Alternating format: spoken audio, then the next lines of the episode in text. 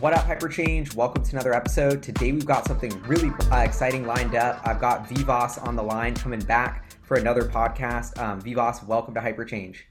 Thanks for having me again, Gally. Yeah, so um, I kind of been brainstorming on this topic of electric vehicles and particularly Tesla in India, the opportunity there. Um, did a live stream about it, have been talking to you about it, and just realized like I've been super fascinated by this potential of India, the world's largest country by population, potentially in the next couple years. Uh, second largest English speaking population, just huge, huge potential as a rapidly growing economy and analyzing the sort of energy and transportation markets there. Um, and you and me have been talking about it. You uh, built this amazing slide presentation that we're going to go through in this episode. I'll, we'll put a link so if anybody wants to download and follow along, let's just kick it right off. Um, what do you got for us? So many of you know that I have been in this space for a very long time, and I'm a huge fan of electrification. And this conversation is very meaningful to me because I was born in India. My whole family still lives in India. And although I've lived in the US now for about 20 years, I still maintain a very strong connection to India. India is a beautiful country. There's a lot of cultural beauty. There's a lot of history. There's something for everyone there. And almost every single time that a friend of mine from the West has gone to visit India, they've been blown away. Unfortunately, not everything about India is beautiful. India also has 15 of the top 20 most polluted cities in the world, according to the World Health Organization. Wow. Health concerns stemming from air pollution are a very real pro- problem in India. And as a result, the idea of using electric vehicles, the idea of using clean energy is not just something that's, you know, a great market opportunity. It's something that's very needed to secure the future for the massive population that lives in India. Yeah, and my favorite saying is like the bigger the problem, the bigger the opportunity. We have a long way to go to electrify the transportation system in India, build the sort of grid infrastructure and energy production infrastructure to get it to be a renewable energy economy. So I see massive challenges and decades of work ahead, but I also see a massive opportunity in those next decades to rebuild all of this infrastructure and you know, so as much as there's a problem, I'm like, wow, this is a huge opportunity as well. Absolutely. And India is a vibrant economy that has been attracting Western businesses for a very long time. So India is the second. India has the second largest population of English speakers in the world, behind the United States. It's also the largest democracy in the world, and as a result, Western businesses look to India as a natural place, as a natural secondary end market for their products. There's a lot of collaboration between businesses in the United States, businesses in India, many examples, which we will touch on later today. But on this topic of electrifying the grid, electrifying transportation, this is one where there's still a lot more work to be done in India. And so the goal of this conversation is just to show what is the current state, the battery supply chain of the electric vehicle market, but then also what can be done with companies like Tesla, with companies like Arcimoto, to ensure that this industry continues to grow so that we don't ever have to face a reality where 15 out of the top 20 most polluted cities in the world are in India. Totally. And so, with that, kick us off on slide five, maybe, where it's looking like we're breaking down at a high level the transportation India, the transportation market in India today. Rapidly growing plane system, rapidly growing railway system. They do have a rapidly growing automotive market, although at just 4 million units, it's a lot smaller than countries that are their size. Um, so maybe you know what's going on here at a high level? Absolutely. So transportation in a country of 1.3 billion people is a fascinating topic. But it's very different than what we may encounter in the western world. The primary mode of transportation between cities and around the country for a very long time was the railroad system which is why we put it right in the middle of this page. So what you see over here is the central station in chennai india which is my hometown and what you will see is it looks quite British in its architecture, and there's a reason why. Much of the railroad system that is operational in India today was built during the colonial empire, almost 200 years ago. And it is still the heartbeat of logistics for the country. You know, it's the second largest, excuse me, it's the fourth largest railroad system in the world, and the second busiest, only behind China. And people of all income classes you know all the way from laborers and farms to well educated urban elites, if you want to call them that, all rely on the railroad system. Even I take the train when I go to India still. I mean, so, it's a very egalitarian form of transportation. Yeah, and I'm very curious because in the US, we sort of have I don't want to call it a failing train system, but like nobody really takes the train. It's way more convenient and faster to drive in a lot of situations versus Europe, where it's way more convenient to take the train and everybody, the trains are sort of more modernized and that's a much bigger uh, piece of the economy. Same with like Japan when I was there or China. So I'm curious, where does India fit in that kind of spectrum of is it more like, you know, the European countries where just compared to the roads, it's a much more efficient way to get around with the rails because the road infrastructure hasn't caught up necessarily? Europe is a is a good comparable to think about when it comes to India over here. So, for example, today I live in San Francisco. If I wanted to go down to LA, I would either go there on autopilot in my Tesla, or I would fly there on Southwest Airlines. Right? If this were India, I wouldn't even hesitate. I would take the train from San Francisco to LA. However, that mentality is changing because low cost carriers have become such a big deal in India. So, I mean, hundreds of millions of people are flying for the first time ever in the last five years in India because of the rise of low cost carriers. Back in December, I was back at home for a cousin's wedding, and then I flew from Mumbai to Delhi. And I showed up to the airport in Mumbai. I paid $27 for a flight to Delhi. I just went to the gate and took whatever flight was available to go to Delhi. Wow. People still treat that's it awesome. like the railroad system, right? Because that's the only comparable that they have. So it's important to note once again that before we get into automotive, the planes, the low cost carriers are a big deal, the railroads are a big deal. So then the scope of automotive is within densely populated urban areas. And it's also not really comparable to how we think about transportation here in the US. People aren't really going to be using cars to go long distances. It's going to be a game of dense urbanization there.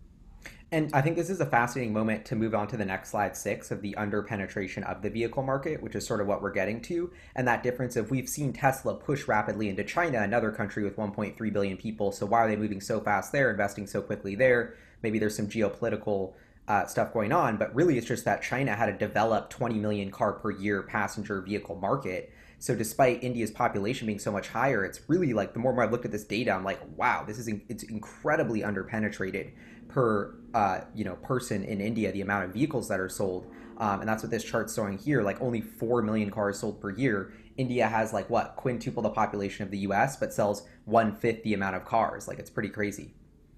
China and India are oftentimes talked about as comparables because they're both large Asian superpowers with populations of over a billion people. But this is one instance of many in which India and China are very, very different countries. So, like you said, only 4 million vehicles out of the 100 million vehicles sold last year were in India. We also don't expect a lot of growth in this market like we see in this chart. So, obviously, now in 2019 and 2020, there's been a big hit due to a global auto recession in 2019 and then COVID in 2020.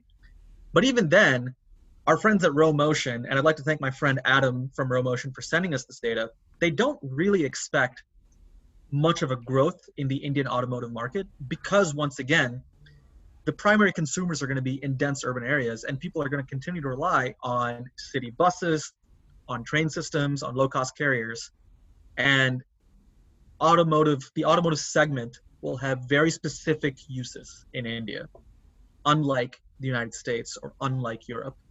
Yeah, and it's, it's really surprising to see that the growth rate they're expecting to be lower than GDP because even if here it says if it grew at GDP's rate, that would be 16 million a year, which would be you know catching up to China, crazy growth. So I'm sort of curious about that because I would think it could grow faster than GDP potentially. You know, taking a sort of different side of Rho Motion because I've heard, you know, some research on massive road infrastructures happening, and then as well as you have sort of the more a middle class and wealthier class emerging rapidly, like that disposable income of amount of people who can actually purchase these vehicles in tandem with, you know, Tesla coming to market with cheaper and cheaper electric vehicles and other OEMs doing that, like maybe we could sort of see a flip here where vehicle growth accelerates beyond GDP growth. I wonder like how set in stone is this or are we really, you know, locked into the fact that India is just not going to be using four wheel cars the same way China and the US are. If if we could predict the future perfectly, we would have retired by now a long time ago. but point. here's how I'm interpreting this data. Yes, I do see a scenario in which population growth GDP growth are less than automotive growth. But that said, where is the majority of population growth happening in India today? It's happening in densely populated urban areas, where once again, the story is not defined by the ownership of vehicles. The story is defined by the usage of services, especially of like tuk-tuks, three-wheelers, and your middle class, your average middle class millennial. Like if I were to move to India, I wouldn't buy a car. I'd buy a two-wheeler. And as we can see over here on slide six, two-wheelers really define the story when it comes to the car market, the the mobility market for the consumer class in India. 80% of the market is for two-wheel motorcycles. And you know, like there's just no getting around it. Yeah, it's funny because it's, it's like there's not that many cars. Market. Where how are all these people getting around? And then I look at this slide and I'm like, oh, that's the other 15 or 20 million vehicles that are moving all the people and stuff around these cities. Two wheelers and three wheelers, like massive tens of billions of dollars a market of OEMs selling these different vehicles.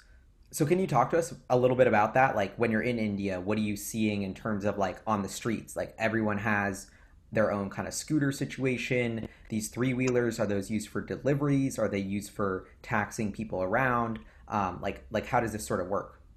All of the above. So two wheelers and three wheelers are the primary mode of transportation for most of the urban dwelling class. Yes, the upper classes will generally tend to have cars with dedicated drivers. Um, being a driver is still a well employable profession in India today. But two wheelers and three wheelers are used for point to point last mile within cities for logistics and for people. I'm really curious about is if you know, is the rest of the world a preview of the future of where India is headed, or is India a preview of the future where the world is headed? Because if we think about what's happening with really rapidly increasing urbanization, um, you know, people moving to cities, dense urban populations, like it seems like we're headed towards getting to the congestion levels of Indian cities, but all around the world, you're just a little bit ahead of the curve there. And as we get denser, you know, this use case of new form factors. Why was Bird so explosive? I keep harping on this, like one of the most fastest adopted consumer products ever reached a $2 billion valuation. Everyone's saying it's a bubble. Or is everyone, nobody's taking note to be like, why was there such a product market fit here? The, the use case for personal last mile, sort of personal mobility solutions beyond just a four wheel car is, you know, I, I just really feel like there's a huge growth there, and the whole urbanization movement. Um, you know, Arcimoto, I'm an investor in that company. Uh, you know, they're building a two, three wheeler sort of device that seems perfect for the urbanization, the Indian market, um, and potentially where everyone else is headed. So, the more I've really dived down to this, you know, I think this is potentially Tesla's biggest threat, besides our, you know, whole battery supply chain, uh, not enough materials, is that maybe the car isn't the best way to get around anymore. You know, maybe we should rethink about 80% of our trips we're driving in a car that's built for five people but we only have one person in it with no stuff. And you know we're using six times the amount of batteries and raw material resources we need to get that one person around. It's a massive waste of energy and efficiency um, if we're not filling butts in all of these seats. And so you know the more and more i think about this i think in some ways this may be a preview of future urban economies and, and how those transportation systems look. A lot more two and three wheelers than four wheelers that statement is true if you assume that there's no more infrastructure development, which Elon is trying to solve with the Boring Company, right? So in the absence of creating roads on surfaces, we would have tunnels so that there would just be more space in which vehicles can operate. But what you see with the rapid urbanization in India, but also just in developing countries around the world. I mean, you know, I've been to Brazil many times and I see a lot of these same trends playing out in Brazil. There's so much rapid urbanization due to economic opportunities being clustered in urban areas that space on the road, space in real estate is rationed in a way that I just haven't seen it being rationed while living here in the Western world. And if if we assume that that level of urbanization is also going to happen in the West, then yeah, owning a big expensive car that takes up a lot of space on the road just isn't the paradigm that will succeed. Totally. And so, moving forward a little bit to you know rapidly increasing urbanization, uh, the Indian government is kind of accepted this you know massive pollution problem.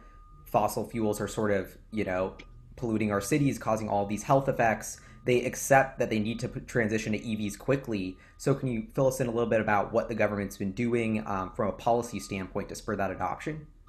The Indian government has played a key role in policy towards electric vehicles for almost a decade now. The central organization that is leading this effort from the government is called Niti Aayog, which is basically like the central think tank for the government of India. And they've been key to advising a lot of these policies that you see on this slide over here. So the first major policy push started in 2020, where it was all about how do we get faster EV adoption with the goal of getting about six to seven million EVs and hybrids by 2020. Now, once again, market was like 4 million, right? And they were saying let's get six to seven million on the road by 2020. So they were assuming a certain growth rate, which didn't happen. So then they went back to the drawing board and then they put out the FAME phase one, which was pivotal legislation for EVs in India back in 2015. And they said initially within two years, we're going to dole out about 8 billion rupees of incentives to get manufacturing of electric vehicles done in India, manufacturing of electric two wheelers and electric three wheelers. And a lot of companies were born out of this effort, which we'll explore later in the presentation. And this is a key point that I want to dive down really quick because India seems to be very uniquely big on, maybe very wisely on in like they, doing things locally and requirements mm-hmm. for local parts and local manufacturing. And that's been a big roadblock, uh, in my understanding of Tesla being able to enter that. There is they they don't want to import cars that they build in California and that friction. So I think it's interesting to see how even at this level of policy, they're really pushing for that domestic supply chain and domestic production. Gally, it's because it's all about the jobs, my friend. Imagine that you're a politician in a country of 1.3 billion people and you have to get hundreds of millions of people employed. The reason for domestic manufacturing capability in India has very much to do with getting people employed so that you create that economic value multiplier effect within the communities. So moving on, you know, the, the last major piece of legislation, so this happened when I was in India back in 2019, was they announced in the union budget for the year a cutting down of the goods and services taxes for both electric vehicles and for EV chargers. Up until right before COVID, India had only 300 chargers in the country. Okay? Dude, I think that within the Silicon Valley area, there's more than 300 chargers. But in a country of like 1.3 billion people, there's 300 chargers. So this charger thing is a really big problem. Wow, and that's and of like saying, today. Yeah, that's as of right before COVID. And then, as you can imagine, India's just been in lockdown for the last four months. So it's not like this number has grown that much since then. So the impetus was let's get more EVs on the road and let's get more chargers going.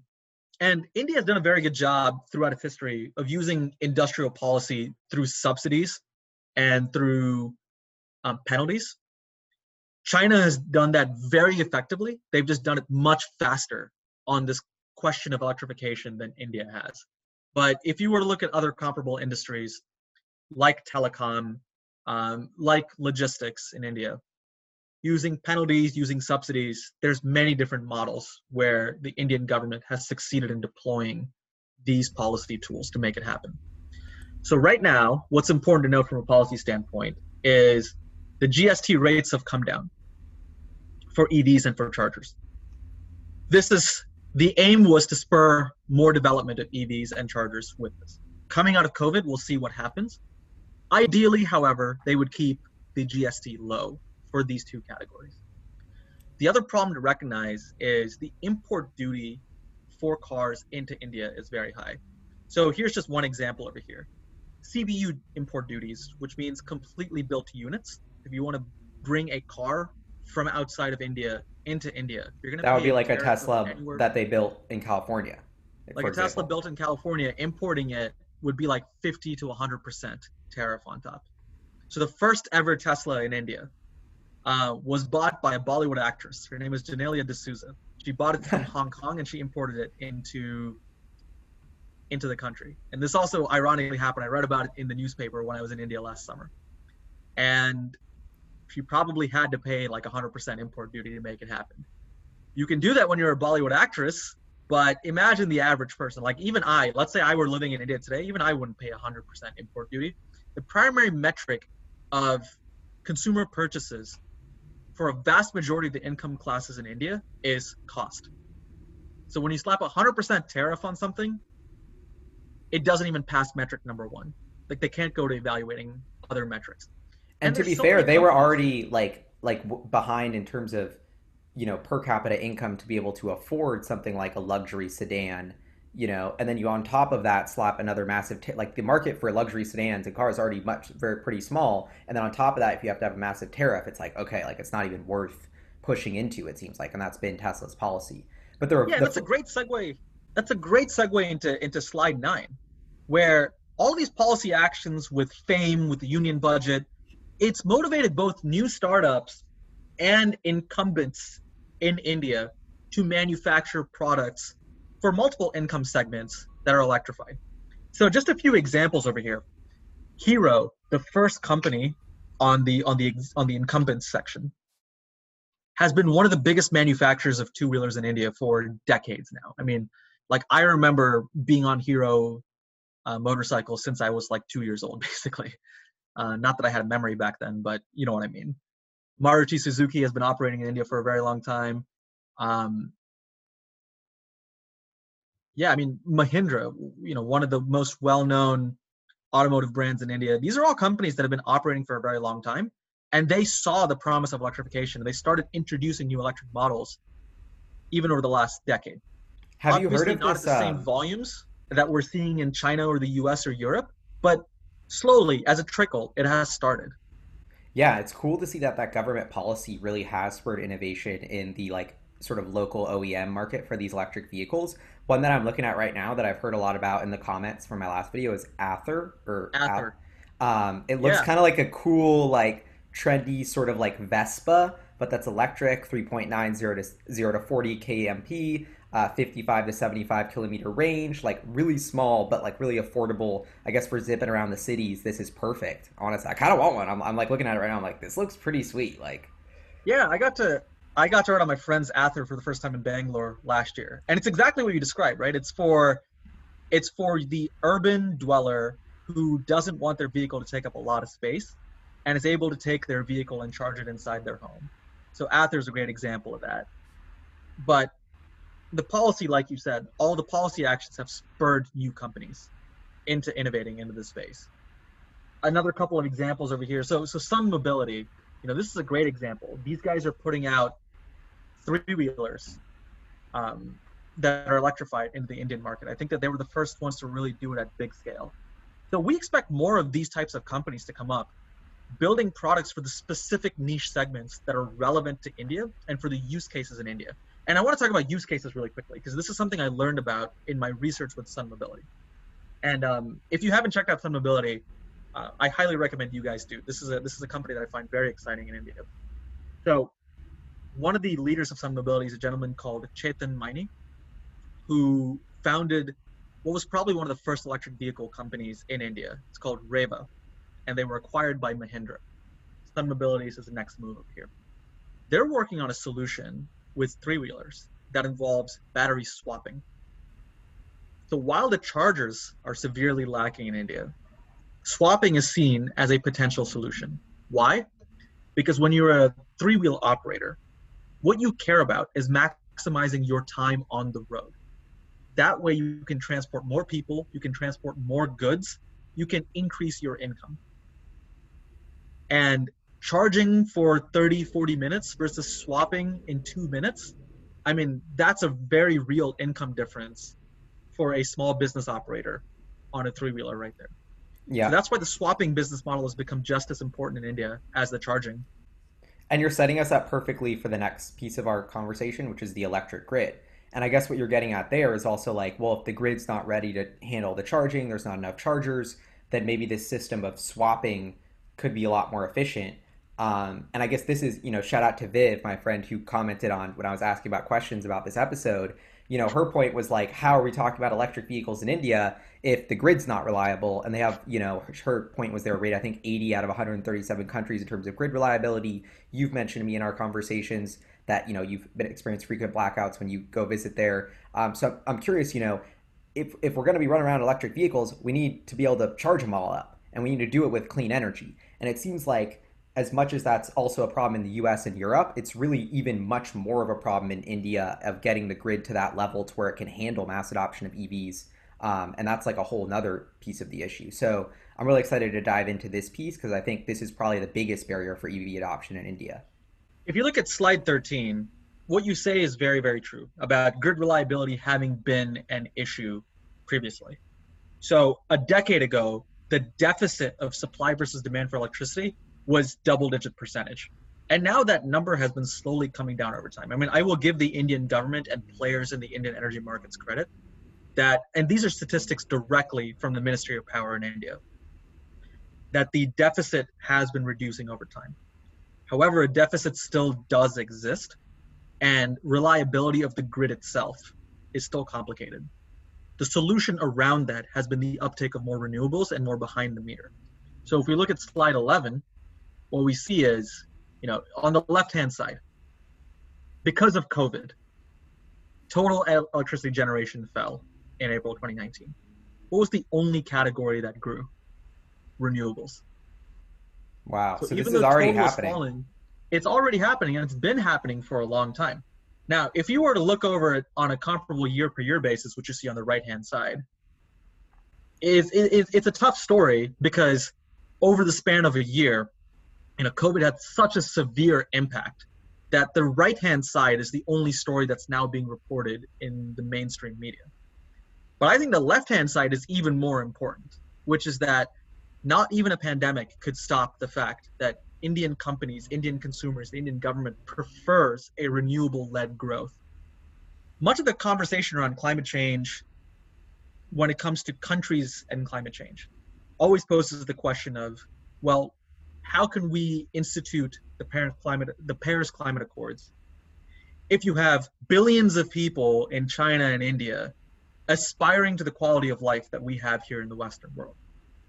And I think that they're not mutually exclusive arguments. You can give people in India, people in China, the quality of life that Western countries do have over time without sacrificing the energy grid, without dumping the atmosphere with a lot of carbon.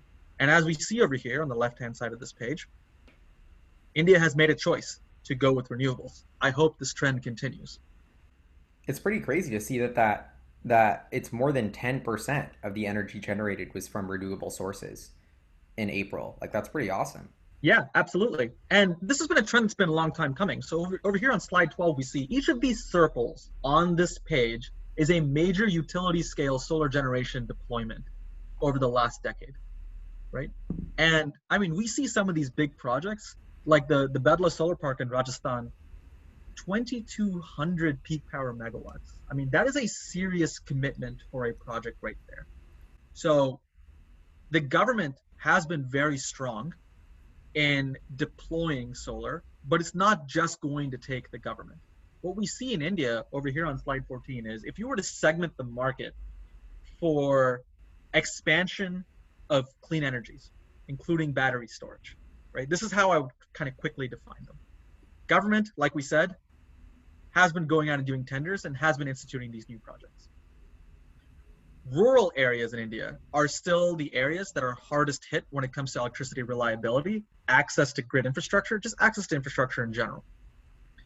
And that's a problem that is mostly being solved by the government because the business opportunity is hard to come by for somebody who's trying to build a build a large grid out there the solution out there is something more like off-grid solar, community solar, behind-the-meter generation, individual solar power plants um, that we've seen throughout the developing world. Your non-rural consumers, what are they using solar? What are they using renewables for?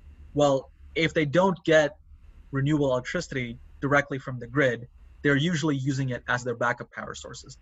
So in our family home when I was growing up, whenever the power would trip off because we'd have a blackout, we'd have a diesel generator that immediately kicked in. And this is something that a lot of middle class families in India have adopted over time is a backup power source. For the first time, there's more solar being installed as backup capacity than diesel in India. Wow. So even in my like even in my family home in India, now if the power goes off, what trips on is a solar and a battery. That's so And this cool. in my mind is the big opportunity for a company like Tesla is the deployment of power walls and power packs to help families, to help businesses go behind the meter to ensure that power reliability. the point you bring up is really interesting that this is happening already because I think that signals a key sort of maybe it's consumers willing to pay a slight premium, but also just in general, the cost of implementing these solar and battery solutions is actually getting to the point where it's almost competitive with diesel and maybe operating it. It's a faster uptime, it's easier, it's cleaner, so people are actually going with it. Like to me, that's so exciting that that's already happening. And then I think about you know the solar roof opportunity um, with those power walls and like that kind of combination to be a microgrid or behind the meter solution for a lot of like people in India. You know, I just think this is so like the more and more I've thought about the solar roof and just how energy hits every single building and we're never collecting it is just such a waste. And especially in India where it's like hot and you have a lot of sun, um, like there's probably so many rooftops that are just not generating energy. And now it's just about building this infrastructure one by one. And it's almost like an amazing gift that all this te- new green technology is ready so they can rebuild from scratch without this legacy infrastructure to fossil fuels and all that kind of stuff. One more difficulty when it comes to the uptake of technology like solar in India and this goes to the last two categories on this page of non-rural consumers and C&I. So here in the United States, if you wanted to go out and finance a construction project on your house, like solar, you would qualify for financing by the fact that you have a credit history and that you have a FICO score. FICO scores and credit histories don't exist in India at the same level in which they're here in the Western world. And so that's why if solar deployers are not working for government, they're usually going after the commercial and industrial sector. So throughout India, there's you know large industrial parks where businesses from all over the world, Indian or otherwise, are operating in conjunction. And there's just greater peace of mind when you're a solar deployer to know that a C&I client is going to pay their bills as compared to an individual consumer who doesn't have a FICO score or an equivalent. So the power pack opportunity is massive for that reason. Yeah, and it's pretty cool because this is maybe the first example I could ever think of where Tesla it makes more sense for them to build a gigafactory for power walls and behind the meter storage and grid scale batteries and the solar roof versus vehicles. Like that's the real opportunity in India first. And then as you fix these sort of energy supply chain issues, then that will sort of naturally open up the market for electric vehicles. And so it seems like it's almost a reverse where like China, Tesla's going first for vehicles. In India, it would make a lot of sense for Tesla to go first for grid and energy. Um, and I see that as the huge opportunity of like, should if Tesla was going to do an Indian Gigafactory today, what would they do? Immediately start building grid batteries and solar roofs, um, as opposed to, to cars um, which I think back is in like 2015. Back in 2015, Narendra Modi, who is the Prime Minister of India, visited the Tesla factory, and that's what he said. He said, "I'm here because I think battery storage can help our grid." So this has been an ongoing conversation. Now, I don't know about if Tesla has any plans with India. I would love to hear them talk about it on a on an earnings call or at the AGM or maybe even at Battery Investor Day. But I'm willing to bet that since that conversation between Narendra Modi and Elon in 2015, that this has at least been a coal in the fire within the company. And I hope it happens in the future. Yeah, and Elon did say because they opened up Model 3 reservations for India, and he did recently say to a customer on Twitter that they would soon have an announcement about entering the Indian market. Because at this point, you know, at, at my guess is I think they thought they would already be selling some cars into India by now, but have hit some regulations. And I recall Elon saying at a shareholder meeting that it was a lot due to governments like just sort of friction with the government of import taxes, not enough built in India, and that sort of headache is why they hadn't entered it yet. So I don't know. I'm sort of curious, really, really curious because I'm like, Tesla's got the technology, India needs it. Like, is there going to be a shoot to drop here? Huge potential, but maybe it, I could also see it never happening. And if, if it doesn't happen, by the way, like, yeah, I love Tesla. I'm a former employee of the company. The space is much bigger than just one company. Totally. There's there's a lot of good work being done by startups in India, by the incumbents in India, and they will continue to do that work for India, regardless if a Tesla enters or not. And so, moving on to the next piece, India's battery supply chain. This is where India, in terms of the uh, raw materials lottery for batteries, uh, sort of got the short end of the stick and has like nothing, uh, you know. But I've been I recently did an episode and talking about this whole thing of like, well, can we get new materials and batteries that are easier to come across? You know, all that stuff is in the future, but up until this point, a big friction and sort of maybe delay on the Indian EV economy has been this lack of access to the raw materials needed, um, and and they would have to import all those. And so Yeah. Yeah. What we can see here on slide 17 is, I mean, China is everywhere on this page except for the nickel raw materials piece. But China dominates graphite supply, lithium supply, cobalt supply. India is not on this page at all. That is highly concerning. Because then the question is, where will they get these materials? They're going to have to import all these materials. So even if the battery cells are being manufactured in India, even if the ba- the vehicles are being manufactured in India, it's still a heavily import reliant business. And this is no different than the import reliance that India has had for oil since its independence over 70 years ago. And so, one solution that has been put forward both by the government in India, but also by companies. And at this point, I really want to thank my friends at Attero Recycling, who are a recycling company based in India, for educating me on how the recycling market in India works. Is due to the absence of there being primary materials mining happening in India, but the fact that there's such a large market for cell phones, for two wheelers, for cell phone towers that have lithium ion batteries, you can essentially create an urban mine through the recycling of materials. Wow, this is such a cool concept. And it almost, the more and more I've been thinking about this, of like, you know, did Elon Musk watch our previous episode about supply chains and the lithium and, and all that kind of stuff? Or is he thinking about it as like a one off expense? Like, once we get enough materials for 5 million cars and they're in India, and then we can recycle it and maybe get enough raw materials to build 3 or 4 million cars, like, that mine was like not like a perpetual expense and supply that's needed. It was like a one time upfront investment to get all the stuff out of the ground, and then we can recycle it or at least, you know, recycle a good enough amount to actually start to be that new supply chain. I guess that's the sort of concept of this urban mine theory. Um, and that's like, you know, we've seen JB Straubel go into uh, recycling with redwood materials. And I think it's really interesting to see what you just said, not just battery materials recycling, but you know, how did JB and Elon even get the start their idea for Tesla? They were putting laptop batteries together and cell phones. So isn't there a ton of laptop and cell phone batteries that also need to be recycling that are also using a similar lithium ion technology? So it's not even just EVs, it's also electronics, like you're saying, and even potentially circuit boards. And so I think there's a lot of um, potential, and it's and it's just interesting to think about like once you get it out of the ground, you know, we if we can keep it in India, um, that will significantly re- reduce our reliance relative to like let's say fossil fuels, where we just constantly have to be importing them. The CEO of one of the largest telecom towers operator in India is a friend of mine, and he once told me that there's something like 800 gigawatt hours of lithium ion batteries in cell phone towers. So you don't need a big feedstock of electric vehicles in order to do this kind of refining and this kind of recycling in India. Now, another idea that's been suggested to me in recycling is well, why not just take battery cells that have been used in other jurisdictions and then use them in India? And the reason we can't do that is what we've described over here in slide 16. So, we, our team at Benchmark, went out and did a study where we talked to consumers and producers of vehicles in India about what characteristics they would like to see in the battery cells that are being used to power two wheelers and three wheelers in India.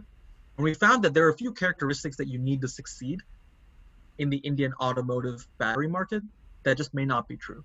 So, first of all, once again, the metric that matters the most is cost. Everybody talks about dollar per kilowatt hour cost everywhere in the world, but it is especially valid here in India. Like, cost is going to be the most important objective measure that's used. But then after that, it's what you said. Solar radiation is high. India is a very hot place.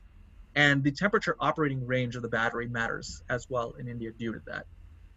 The battery management system that you need for a two wheeler or three wheeler, the swapping capability that you need for two wheelers and three wheelers, necessitates a very different design for an Indian automotive battery application as compared to a Tesla design, for example.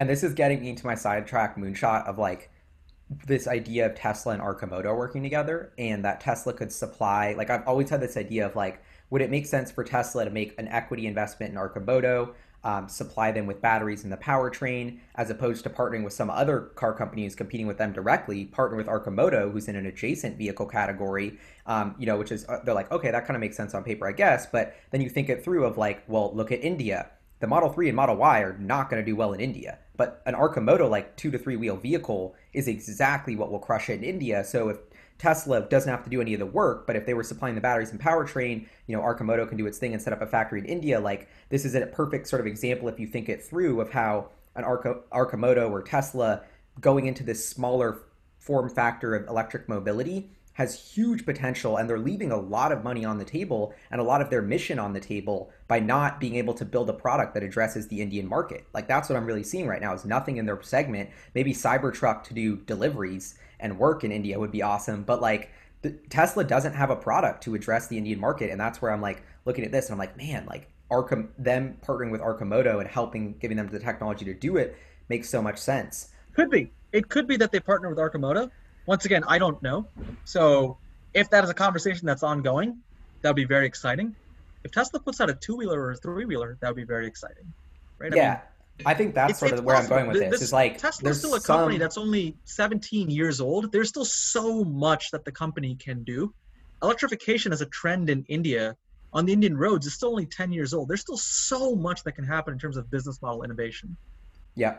And it's like when you think about that atomic unit of Tesla, which is that battery, you know, that's why I say it's like Tesla's developed this technology that takes so long to be monetized because even though, yeah, the Model Y and Model 3 aren't going to do well or don't matter for India, the cheapest, most efficient, most sustainably, most easily recyclable battery cell is exactly what India needs. Whether it's in a two or three wheeler, whether it's in the power pack or Powerwall, um, storing your energy, like the solar roof technology, like these are all uh, things that Tesla's developed that could be massively monetized in tapping into this geography.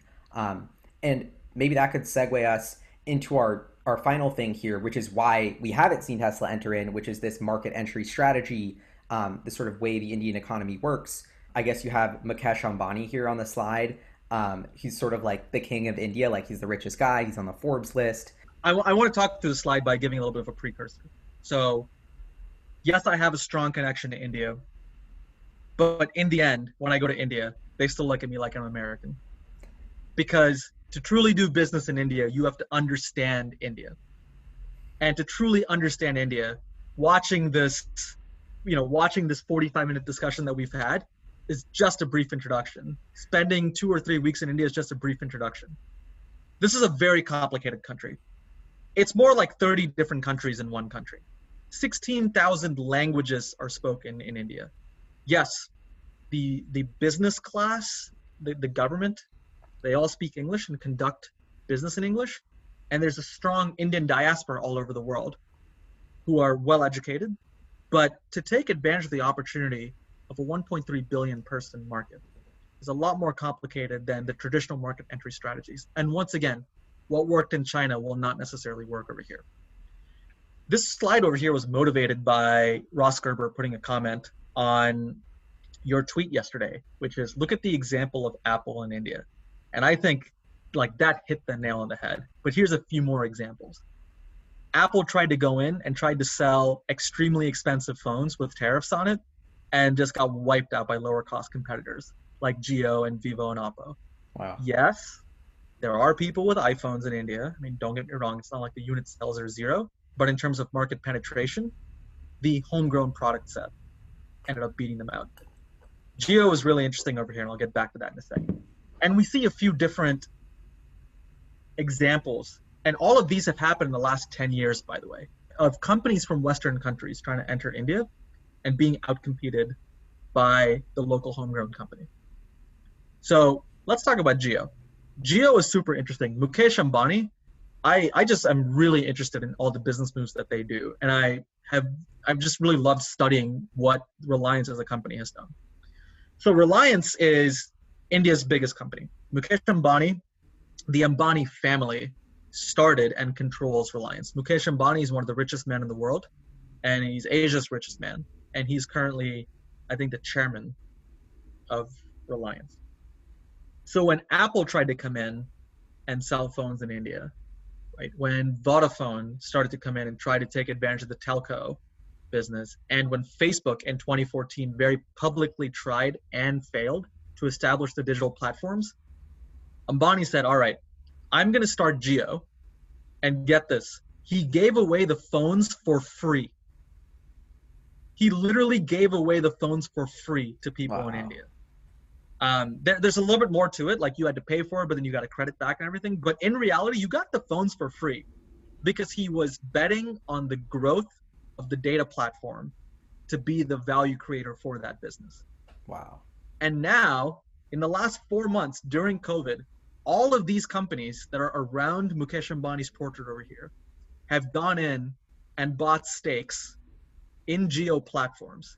I mean, this has been like the fastest and most effective fundraising I've seen out of any company in India. And people are literally just throwing money at Jio right now because they see that he's established a platform with hardware and software and telco integration in India to create what is simultaneously the Google, the Facebook, the AT&T, and the Motorola of India in one company. So a word of caution to any Western country trying to go into India that has never done it before. There is a graveyard of Western companies thinking that they could enter, and the strategies that worked for them in the US, in the UK, in Europe will work in India, and that is just absolutely not true. What I would strongly advocate as a business person is find a partner company in India. Have them help you with the local culture and context in, in dealing with the local bureaucracy and the government. You can bring the technology, but technology without a market entry strategy is absolutely nothing. Wow. And it's so fascinating because this is where we get to like companies and politics merging. You know, it's such a like, they're not isolated. This is a geopolitical question. Facebook and Google kind of gave up and they're like, all right, to play the game, we got to play the game and get, you know, invest in this platform as well. So it's, very interesting to see and i guess i i didn't appreciate that you know lesson learned for tesla maybe to enter is like who are they going to partner with you know are they going to have to sign a deal with mukesh ambani um, and get internet access for all of their teslas what's up with starlink that could cause some tension like uh, i think it'll be really interesting I, I guess i didn't think of that but maybe partnering with one of the largest utility or energy companies or one of the automakers in india is another route for tesla to go um, although tesla on the other hand has shown an incredible ability to be the first to break out of norms of these geopolitical times. With China, they opened the first wholly owned factory. Everyone was saying you can't do that in China. No one's ever done that. And then all of a sudden, Tesla negotiates and figured out a way to build a wholly owned factory that still the government's backing. And so, you know, Tesla's skill in actually navigating these geopolitical governmental situations is actually, I would say, they have a very strong track record of doing it. So that to me makes it even more curious of like maybe there's a you know one partnership that needs to occur before entering this geography. So i'm an insufferable optimist about tesla's future as i am about the future of india.